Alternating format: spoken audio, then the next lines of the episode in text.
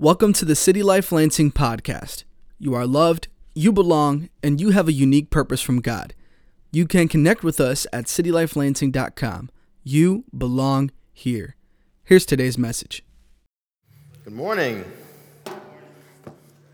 Good morning. Everybody awake? There you go. Participation. I love it. Thank you very much for talking back to me. All right, so good morning, everybody. My name is Ryan. Uh, you may recognize me from some of the Mount Hope, uh, or not Mount Hope, but uh, yeah, old times. Some of the uh, City Life videos that we're doing. I get to record a lot of those. I'm still pushing really hard for a compilation of uh, outtakes on those because it's a lot of fun to make. So it's really good stuff. So today we're going through Luke uh, chapter 8. If you've been joining us for the past week or so, we're going through a chapter of Luke a day. So last Sunday was Luke chapter 1, and then between then and now, 2, 3, 4, 5, 6, 7, and then 8. The cool thing about Luke, and I've shared this with a few people this morning, is that Luke's a doctor, right? So he's very uh, short and to the point. He's always uh, trying to give you the facts, and then that's pretty much it. So Luke is a, a shorter book of the Bible, and it's his telling of the gospel story of Jesus Christ.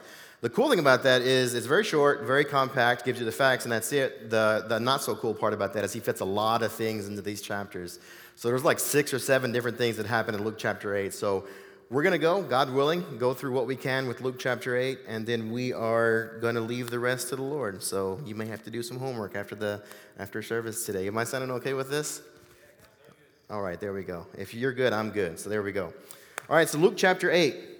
We begin with verse 1. It says, Afterward, he was traveling to, from one town and village, this is Jesus, one town and village to another preaching and telling the good news of the kingdom of God. The 12 were with him. So when he says 12, those are his 12 disciples, right? That's his crew. That's his, that's his uh, a group of guys that he has with him all the time. The ones he gives object lessons to. You'll see later on, he tells parables to these 12 people, and they're the ones that are with him all the time. This is to be later on the beginning of the church. So he's raising these guys up to be the people that carry the message when he goes back to the Father.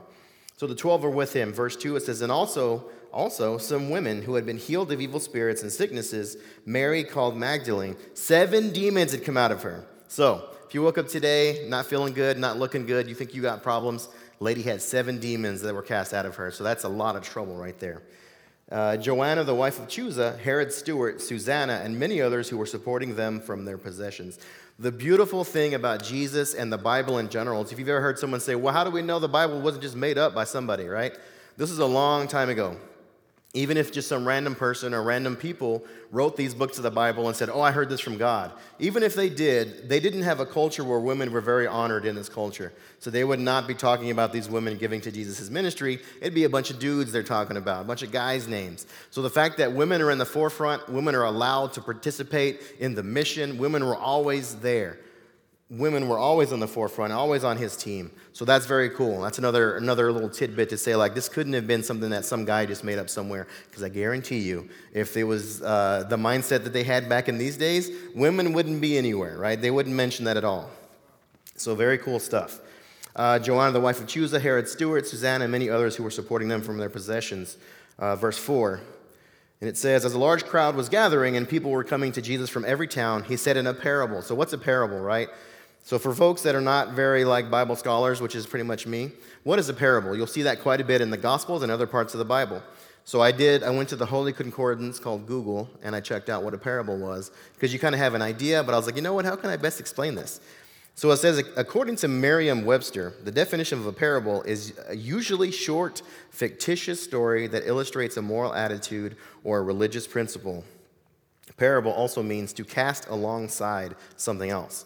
These two definitions explain that a parable is a fictitious story cast alongside a spiritual truth. Jesus often used parables as teaching aids, which made comparisons of spiritual matters to earthly stories that his followers could easily understand. Here's one thing I love about God He's very picturesque. He's very, I want to show you a picture. He's very, I want to show you how things work. If you think about the, the story of Abraham, he says, Hey, Abraham, go outside, look at the stars. That's how many children you're going to have. So I gave him a picture. When he met with Moses, he says, What's in your hand, Moses? And he said, It's a staff. He said, Throw it down. And he saw the staff turn into a snake. So God is very much working in pictures. He wants to give you a visualization of where you're going to go. There's even a part of the story where Jesus says later on, that my father is always working and he shows me all that he's doing. So God always teaches and moves in pictures. That's why parables are so important. So it says, um, as a large crowd was gathering, so we get to the first parable here, and people were coming to Jesus from every town. He said in a parable, this is the parable of the sower and the seeds. A sower went out to sow his seed. So, a farmer, you're going out there, you want to plant some crops, you want to get a harvest, right? It's the whole reason. If you're going to throw seed out there and never get a result, guess what you're not going to do? Throw seed out there anymore. So, it says, A sower went out to sow his seed. As he sowed, some fell along the path. It was trampled on, and the birds of the sky devoured it. Other seed fell on the rock. When it grew up, it withered away since it lacked moisture. This is a really cool story because today at the Dream Team Rally, shout out to the Dream Team Rally, join the Dream Team. Uh, Pastor Jerome shared a story about how when he first moved into the house he lives in now, they didn't have grass. So they had to move all this dirt and put the seed and the straw down. And so here we are talking about seeds and soil. So God is amazing. He knows what he's doing. Other seed fell on the rock. When it grew up, um, oh, verse 7 other seed fell among thorns. The thorns grew up with it and choked it. Still, other seed fell on good ground. So that's where you want to be. Shortcut, spoiler alert, you want to be the good ground, right? Other seed uh, fell on good ground. When it grew up, it produced fruit a hundred times what was sown.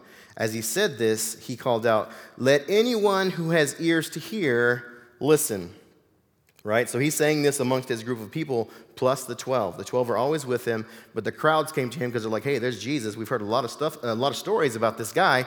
Let's go see if he's legit. So they're there, and he says, I'm going to speak to you in a parable. Then he tells them about the seed and sowers. I'm sure a lot of people were super confused, but then he tells this story, and I'm sure he saw puzzled looks, and he says, hey, if anyone who has ears to hear, listen. So that's his way of saying, This is a little deeper than you would think. I'm not just talking to you about random stuff. If you have ears to hear, listen. So that's like if you're in a, in a sermon uh, situation or if you're in a, a conference and someone says, Hey, write this down or get this. Watch this one. Here's a good point. Like that's what they're saying is they want you to understand there's a little bit more to this and you need to unpack it.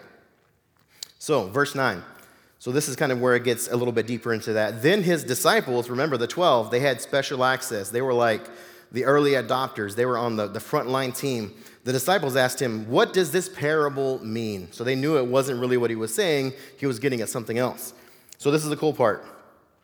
He said, The secrets of the kingdom of God have been given for you to know, but to the rest it is in parables. So let's say that again. The secrets of the king. This is the 12 again, remember. And if you imagine now, as I said earlier, the 12 are the people that are going to take the church into the rest of the world, right? He's the one that he gives the, the, the 12 are the ones he gives the Great Commission to, and he says, hey, go out and make disciples, do all these things.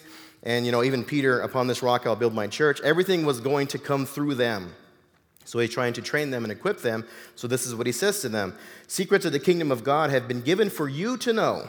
So imagine now, that same invitation to the 12 is for everyone here that believes in Jesus Christ. The secrets of the kingdom of God have been given for you to know. I was talking with my good friend Trevor earlier about the Old Testament, because we're going to go there in just a second, and how cool that everything in the Old Testament points forward to Jesus all the time. And there's a saying that says the Old Testament is Jesus concealed, and the New Testament or New Covenant is Jesus revealed, right? So they didn't have the luxury of understanding what they were saying at the time, but now, after the fact, after the cross, we get to know exactly what was pointing to him. This is very good. So, the secrets of the kingdom of God have been given for you to know, but to the rest it is in parables, so that looking they may not see, and hearing they may not understand. So we're going to go here. If you read in your Bibles, or if you look, if you use like a digital app, which I, I recommend, it's a lot easier to switch for some of that stuff. There's a little bit of a footnote there that tells you why that's bolded, because it's referring back to the Old Testament. So let's go to Isaiah 6, chapter 6. So, this is where this is coming from. So, when Jesus says this, it's in bold because it's referring to an older passage, right? Which is in Isaiah. Isaiah. It's really Isaiah verse uh, 6 9, but we're going to go through the whole thing because it's all good. If it were up to me, we'd be reading context, we'd be reading the Greek and the Hebrew, we'd be doing all kinds of stuff in here. But we don't have a lot of time, so we're just going to go through this stuff here. So, in the year that King Uzziah died, I saw the Lord seated on a high and lofty throne, and the hem of his robe filled the temple. Seraphim were standing above him. They each had six wings. So, mental picture here. I don't know exactly what this looks like, but it would freak me out if I saw this in person. Seraphim were standing above him. They each had six wings. With two, they covered their faces. With two, they covered their feet. And with two, they flew. So imagine this. Every time in the Old, Test- the Old Testament it says that someone saw an angel, it said they were petrified, terrified, that they like froze up. Imagine if you saw this just at Meijer parking lot or something like that. You'd freak out too. That'd be pretty crazy. And one called to another, Holy, holy, holy is the Lord of armies. His glory fills the whole earth. The foundations of the doorways shook at the sound of their voices, and the temple was filled with smoke. There was thunderstorms uh, weather the other night, like at 2 in the morning. Woke up out of a dead sleep, was thundering and, and crashing like crazy. And I'm like, man, I'm so thankful I'm in a house that's that's uh, I'm not getting rained on. You don't have to be outside, and, and the thunder's so loud, even inside. Can you imagine if you were in this temple filled with smoke and these six winged things were yelling and screaming and talking about the Lord of armies and everything was shaking? That is quite uh, an amazing thing, and I probably would not get over that for a good while. Need some therapy after that for sure. Verse 5 Then I said, Woe is me, for I am ruined this is exactly what we would say because I am a man of unclean lips and I live among a people of unclean lips, and because my eyes have seen the King, the Lord of armies. So just imagine being in the presence of the Lord, the, the purity of holiness, the most clean thing in all of the universe, and you're like, man, you get to see where the cracks are in your armor a little bit. Verse 6 Then one of the seraphim flew to me and in his hand was a glowing coal that he had taken from the altar with tongs. He touched my mouth with it and said, Now that this has touched your lips, your iniquity is removed and your sin is atoned for. Then I heard the voice of the Lord asking, Who will I send? Who will go for us? And I said, Here I am, send me. And he replied, Go. Say to these people, this is the part, I know it's a lot with a lot of backstory, but I think it's all really good stuff. This is the part that's a, a callback to what we were reading in uh, Luke chapter 8. And he replied, Go, say to these people, keep listening, but do not understand. Keep looking, but do not perceive. Make the minds of these people dull, deafen their ears, and blind their eyes. Otherwise, this is the point I want to emphasize here. He says this Otherwise, they might see with their eyes and hear with their ears, understand with their minds, turn back, and be healed. And so we're going to stick there for just a second.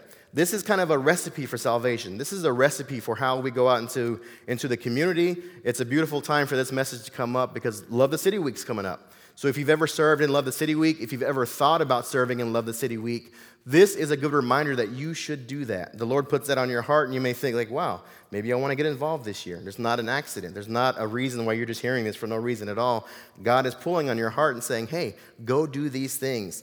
It's super important that we do what I'm doing right now, that people in the, the tech team get the sound together, people put slides together, because the first thing, the first step in the right direction is that people will see with their eyes, right?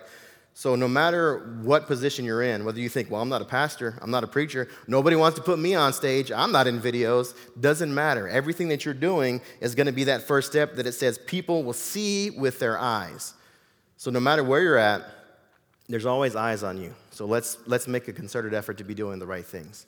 When you're out there and you're doing Love the City, maybe you're just setting up tents, maybe you're handing out ice cream, whatever it is, people will see with their eyes.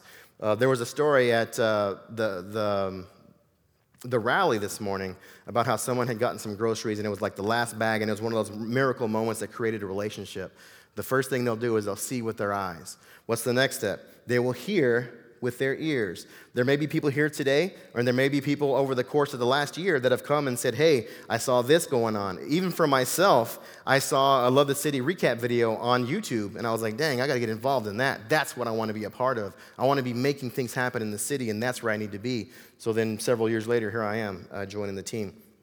So they'll hear with their ears, understand with their minds, turn back and be healed.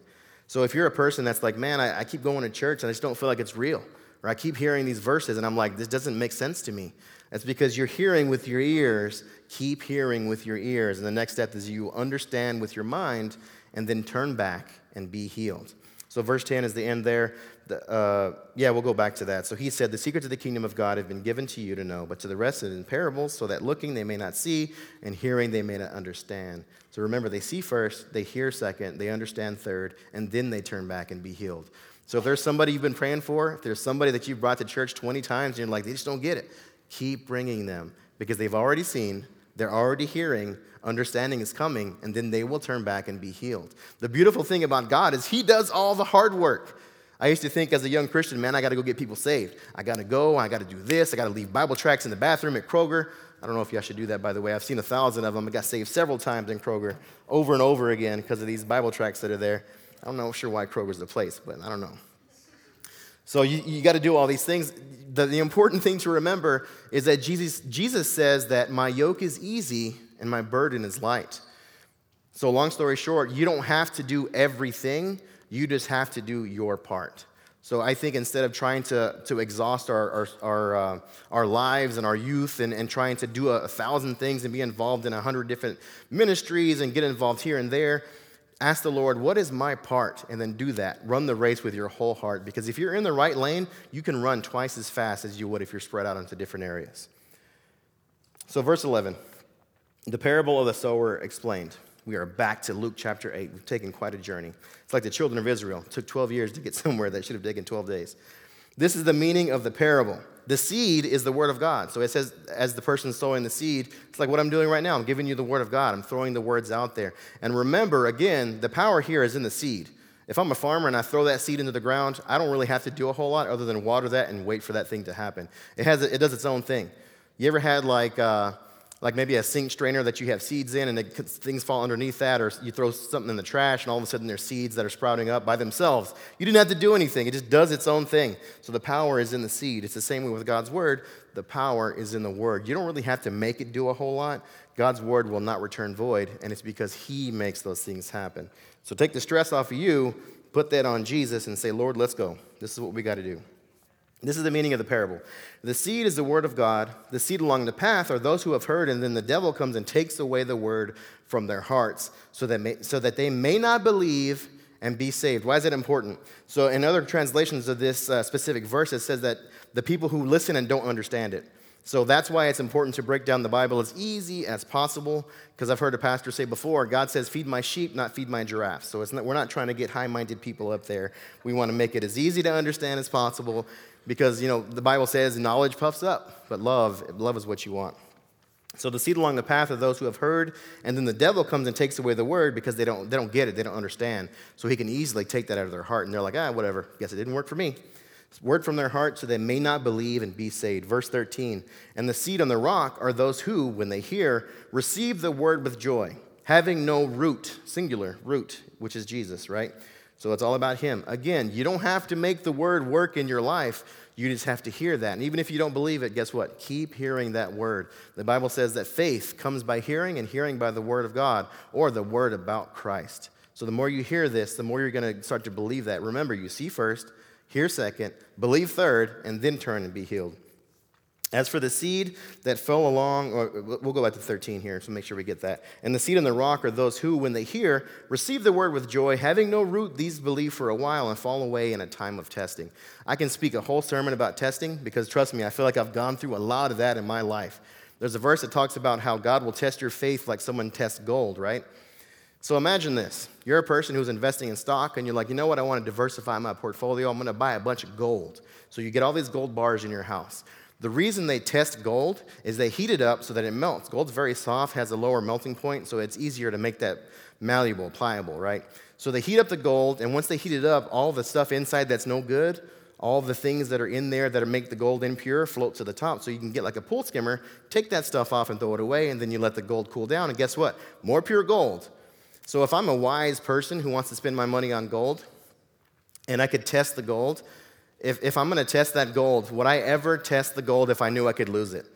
If I have, if I have 10 gold bars and I'm like, you know what, I'm going to test the gold to make it more pure, but there's a 90% chance I'm going to lose six of those gold bars, would you still test that gold? No, because you want all 10 gold bars, right? 10 gold bars that are, have some impurities are better than six gold bars that are pure. It's the same way when God tests your faith. God would never test your faith because he thinks you're going to fail, or even if he knows you're going to fail.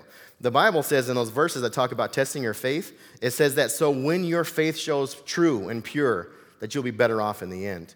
So if you ever go through a test, it's not because God wants you to fail. If you ever go through a test, it is because God knows you're going to go through that. God knows you're going to win. There's never a chance where God's going to set you up for failure, because what's the point of that? You would never test your gold because you're going to lose four of those six, uh, four of those ten gold bars. So God's never going to test ten of His beloved children, His beloved bride of His Son, because He could lose four of those ten. So anytime you go through a test, just know you've already won that. I mean, at, at base level, what's the worst that's going to happen? You're going to die, and then what? You win. You never lose. You're never lose in Christ. I know that's kind of morbid, but it's the truth. I remember praying when I was a younger Christian And I was like, Lord, what if this happens? And he's like, So what? He's like, Yeah, easy for you to say. You're way up there. Lord, what if this happens? So what? And I was like, Yeah, easy for you to say. And then eventually I got to the point where it's like, What's going to happen? He's like, Ryan, think about this. I'm a rational person. I like Luke. I like step by step things. I need to know whenever I come to record videos. Uh, Tina can tell you, I'm always like, Hey, what door do I go in? Some people don't care about that stuff, but I'm very nervous about the details because that's how I live my life. That's how my brain is designed. So I'm like, Hey, he said, Let's think about this rationally, right? What if that happens? Okay, if that happens, this happens. What if that happens? Well, if that happens, this happens. What if that happens? Well, if that happens, I can't eat. What if you can't eat? If I can't eat, then I die. And then what? I was like, Lord, I'll be with you. And he's like, it's not so bad after all. Luckily, God's good, and none of that stuff ever happened, but I thought it was going to happen, so I was always hesitant to do those things. Uh, verse 14 As for the seed that fell among thorns, these are the ones who, when they have heard, go on their way and are choked with worries, riches, and pleasures of life and produce no mature fruit. So here's the thing. I think this, this whole story is about like an evolution of your walk with Jesus. In the beginning, you don't really get what's going on, so it's easy for the, the, the enemy to take that word out of your heart, and then it doesn't really sprout or grow, fruit, grow uh, any mature fruit there. And then it's got the ones who uh, have no root because they're not really fully relying on Jesus. I think a lot of times we as Christians think we have to make it happen for ourselves, right? Because God helps those who help themselves. If that was true, what do we need Him for, right? If, if the gospel, if, if salvation could ever be about you just doing good enough, what did Jesus die for? What a waste of that blood, right? It's always about Him. Uh, as for the seed that fell among thorns, these are the ones who, when they have heard, go on their way and are choked with worries, riches, and pleasures of life and produce no mature fruit. So they're producing fruit, but no mature fruit. So you're, you're, you're progressing, you're getting uh, further along. 15. But the seed in the good ground, that's where we all want to get to. These are the ones who, having heard the word with an honest and good heart, hold on to it, and by enduring, produce fruit. So, what do you have to do when you hear this word? What do you have to do when you're believing for whatever your miracle is, whatever your breakthrough is? What is the one thing you have to do? If you had to put things on a list and say, All right, Lord, I want to get this thing. How do I get from here to there? What do I do? He says, Endure, which means just live. Go, grow, and just listen to the word and hear that. Believe it. Keep hearing, keep believing.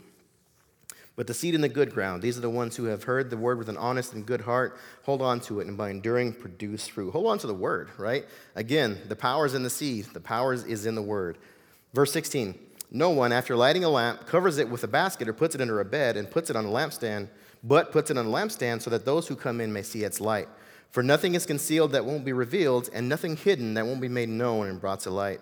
Verse 18 Therefore, take care how you listen, for whoever has, more will be given to him, and whoever does not have, even what he thinks he has, will be taken away from him. Sounds like a very scary verse, right? But in the context of it, remember it's about hearing and understanding that word. With the seed on the path, it says that those who don't understand, the devil takes it away. So it says here, for whoever has, more will be given to him. Whoever does not have the understanding, even what he thinks he has, will be taken away. So keep going, keep storing up that word in your heart, because the more you have, more will be given to you, right? So it's hearing those words, it's, it's contemplating these things, getting the juice out of the, out of the word, you begin to get that understanding. Because remember, you see first, hear second, understand third, and then you turn and be healed. Verse 19 Then his mother and brothers came to him, but they could not meet with him because of the crowd. He was told, Your mother and your brothers are standing outside waiting to see you. But he replied to them, My mother and my brothers are those who hear and do the word of God. So he's already separating himself from like his normal earthly life. Because in the beginning, they're like, Oh, isn't this uh, son of Joseph? Mary's your mom, right? You're just a normal guy, all this stuff. So he's beginning to separate, like I am, he's, he's on that track, right? He's becoming the, the actual Son of God, the Messiah.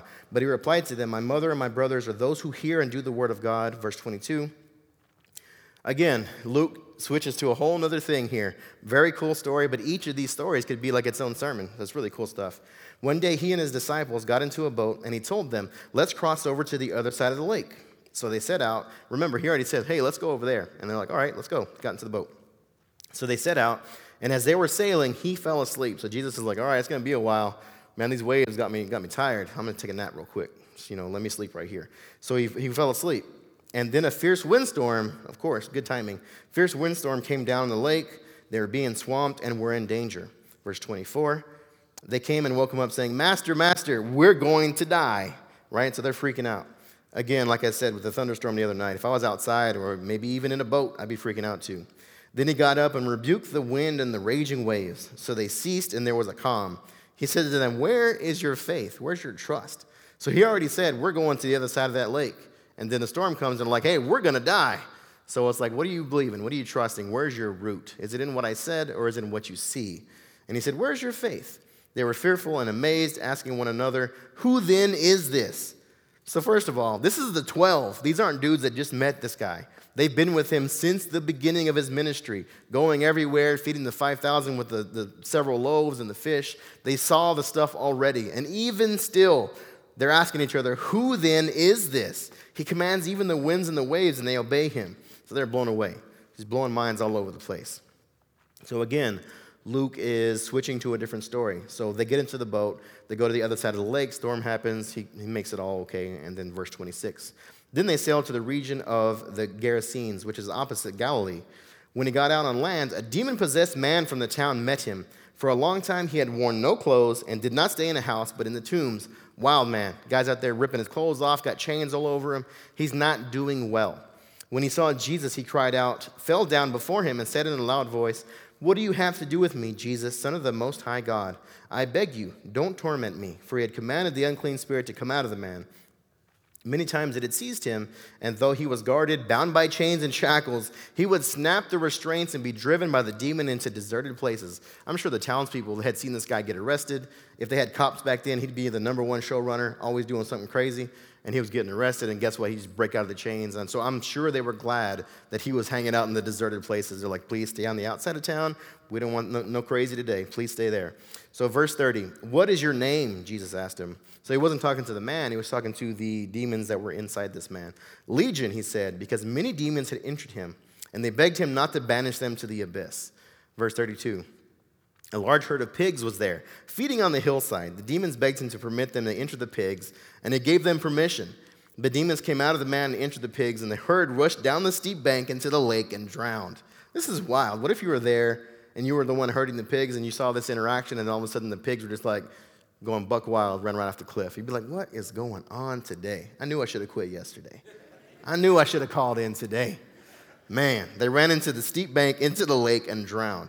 When uh, the men who tended them saw what had happened, they ran off and reported in the town, in the countryside. They're telling everybody, you'll never believe what just happened. This herd of pigs went crazy, jumped off the cliff, and they all drowned. Verse 35 The people went out to see what had happened.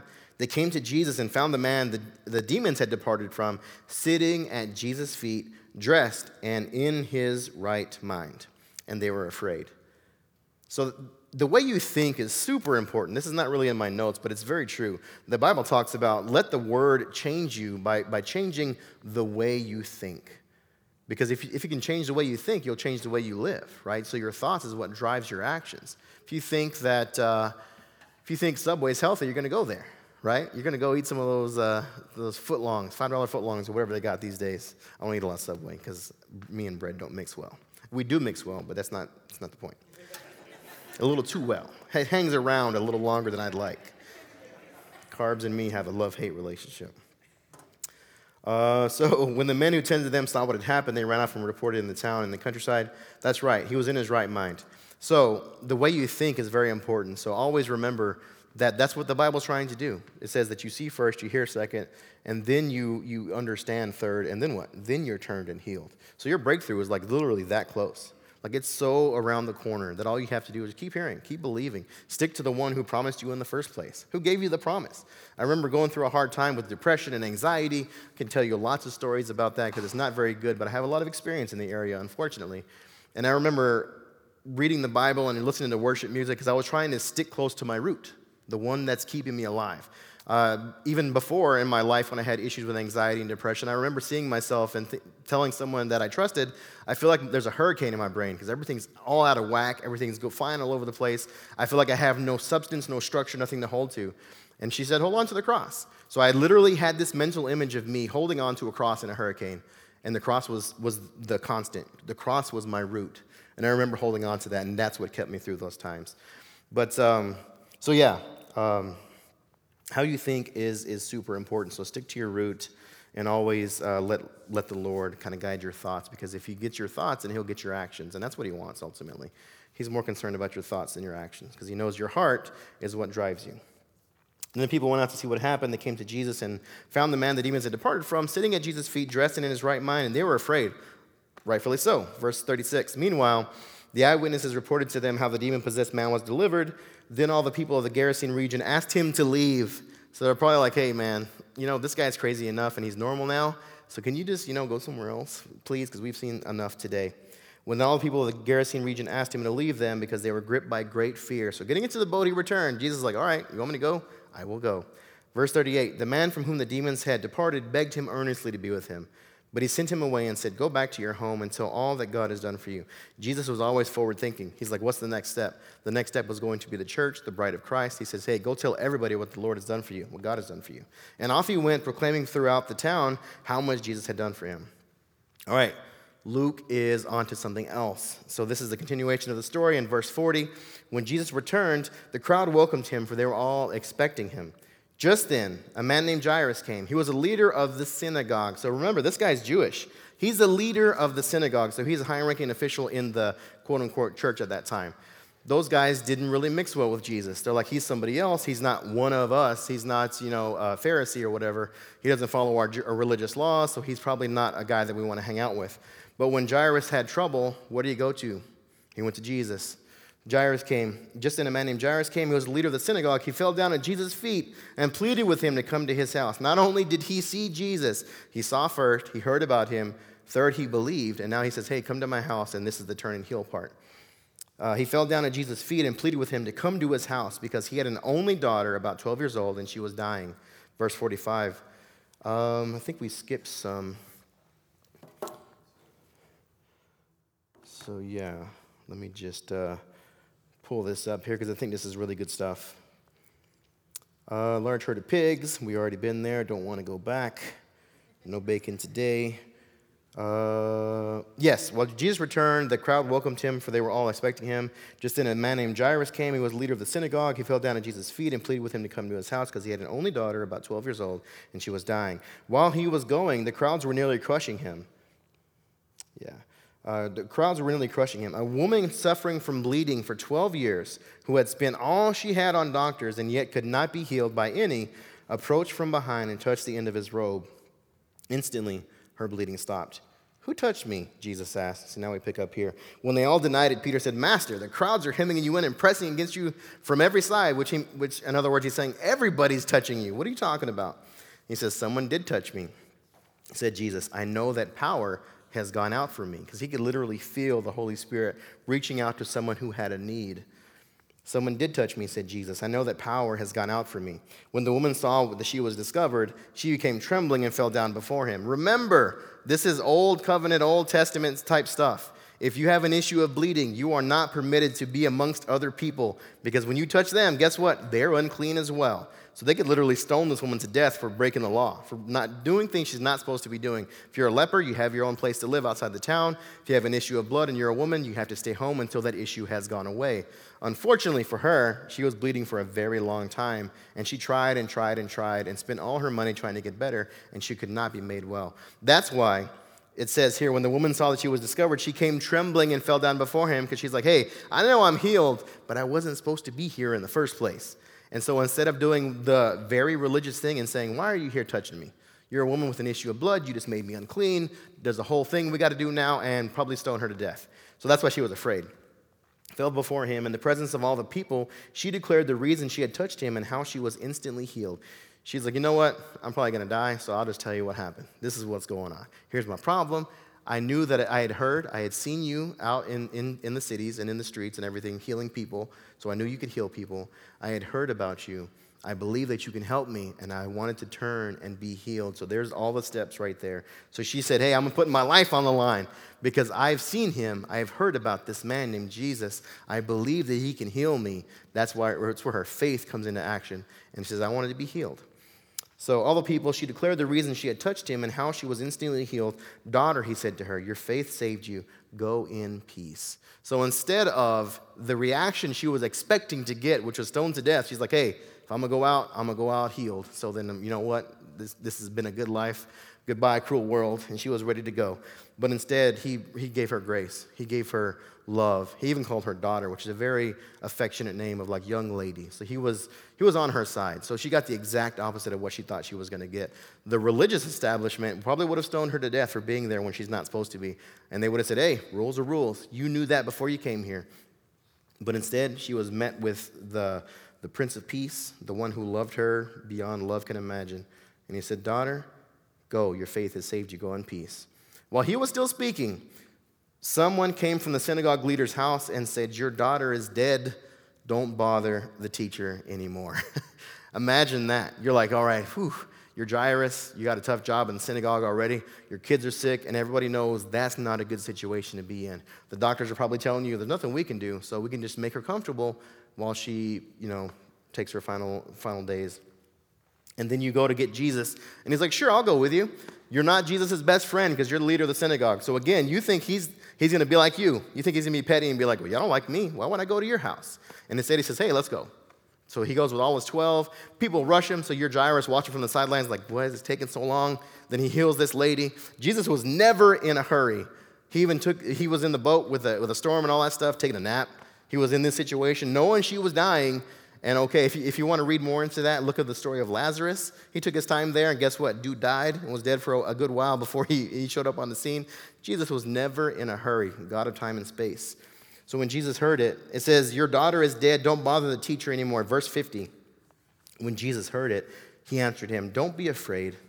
Only believe, and she will be saved. Right? So there's the root. So he's met with some circumstances. This is also a picture of the sower and the seeds, right? The word is, I'll go to your house and I'll heal your daughter. Sure, I'll go with you. And so you know what Jesus can do. So there's the seeds that you're, you're, you're believing in right there. And then on the way, it takes a little longer than expected, and it says, Your daughter is dead. Don't bother the teacher anymore. Like, what's he going to come for? She's already dead. When Jesus heard it, he answered him, Don't be afraid.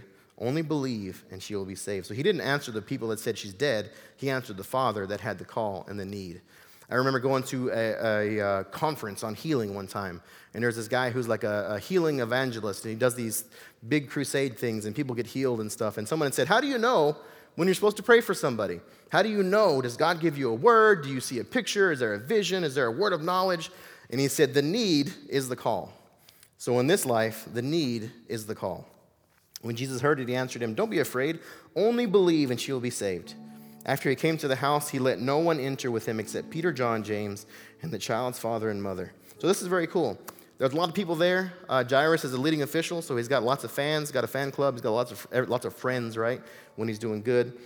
But because they said she was dead, and he says, she's, she's not dead, she's only asleep, he only let John, James, and Peter and the child's father and mother come in. Everyone was crying and mourning for her, but he said, Stop crying, because she is not dead, but asleep. They laughed at him. They laughed at him because they knew she was dead. So he took her by the hand and called out, Child, get up. Her spirit returned, and she got up at once. Then he gave orders that she be given something to eat. Her parents were astounded, but he instructed them to tell no one what had happened. So imagine this you're Jesus, you're on the scene. I think now, if you're a person who wants to spread your ministry and get more popular or more followers, whatever it may be. You want everyone to know what you're doing. You want to post on social media, you want to get on Twitter, you create a TikTok, you're on Instagram, you're going live in five minutes. You want everyone to see what's going on, and that's totally okay. In the beginning, Jesus knew that he was there to start the fire. He was there to lead the way. He was there to show them how. And then the 12, he said, The secrets of the kingdom were given for you, but for everyone else, it's parables. So he knew it's for them, it's for you, generations after me. I had a, a conversation with Pastor Jerome one time, and it, it really rocked my heart. We talked about when I was talking about uh, Abraham, and he says, What does it look like to be a part of a mission that goes beyond your lifetime? And it just blew my mind, blew me away. What about my kids, kids, kids? What if the thing you're, you're birthing right now, the thing you're planting in the ground, the thing you're watering is the thing that your kids, kids, kids are going to enjoy? So remember, you don't have to do everything, just do your part. You want to be the good soil. And I think, too, uh, as another point there, he only let Peter, James, and John and the kids' parents come in the house because he wanted to keep the group small. If you're in a situation now where you need help or you're going through a tough time, whatever it may be, make sure you are creating those connections, joining a group, joining the dream team. Have somebody there that's going to back you up. I don't, I'm, I'm usually a pretty private person, and that's because I'm mostly an introvert by nature, if you couldn't tell already. This is not something I would just do all the time. But um, I only share my life and my struggles with certain people because I don't need people to pity me. I need people to pray for me. I don't need people to feel sorry for me. I need people to feel empowered for me and emblazoned with passion to, to pray for my situation. So find people in your life that will do that. Make Jesus your root, but also they're your support system. So that was Luke chapter 8. Um, we'll go ahead and pray because uh, God is amazing. Father, thank you so much for, for your word. Lord, every word spoken, make it be to effect for what you wanted, Lord. I'm here for you. We're here for you, Lord. Make our hearts that good soil. Give us grace to be better than we were yesterday. And Father, by your goodness, by your grace, and by the power of the Holy Spirit, make us who you want us to be. Help us be there for somebody in need. Lord, remember, we remember the need is the call. We thank you in the name of Jesus. Amen. Thank you for joining us today. That was Luke chapter 8. Thanks. Give, give the Lord a round of applause. Remember, we'll be doing this every Sunday, 10 and 11:30. Join us online or in person. All races, all faces from all places. You belong here. We'll see you next week. Thanks for listening to the City Life Lansing podcast loving you and loving the city one life at a time. To get connected, learn more, and invest financially, go to citylifelansing.com. You belong here.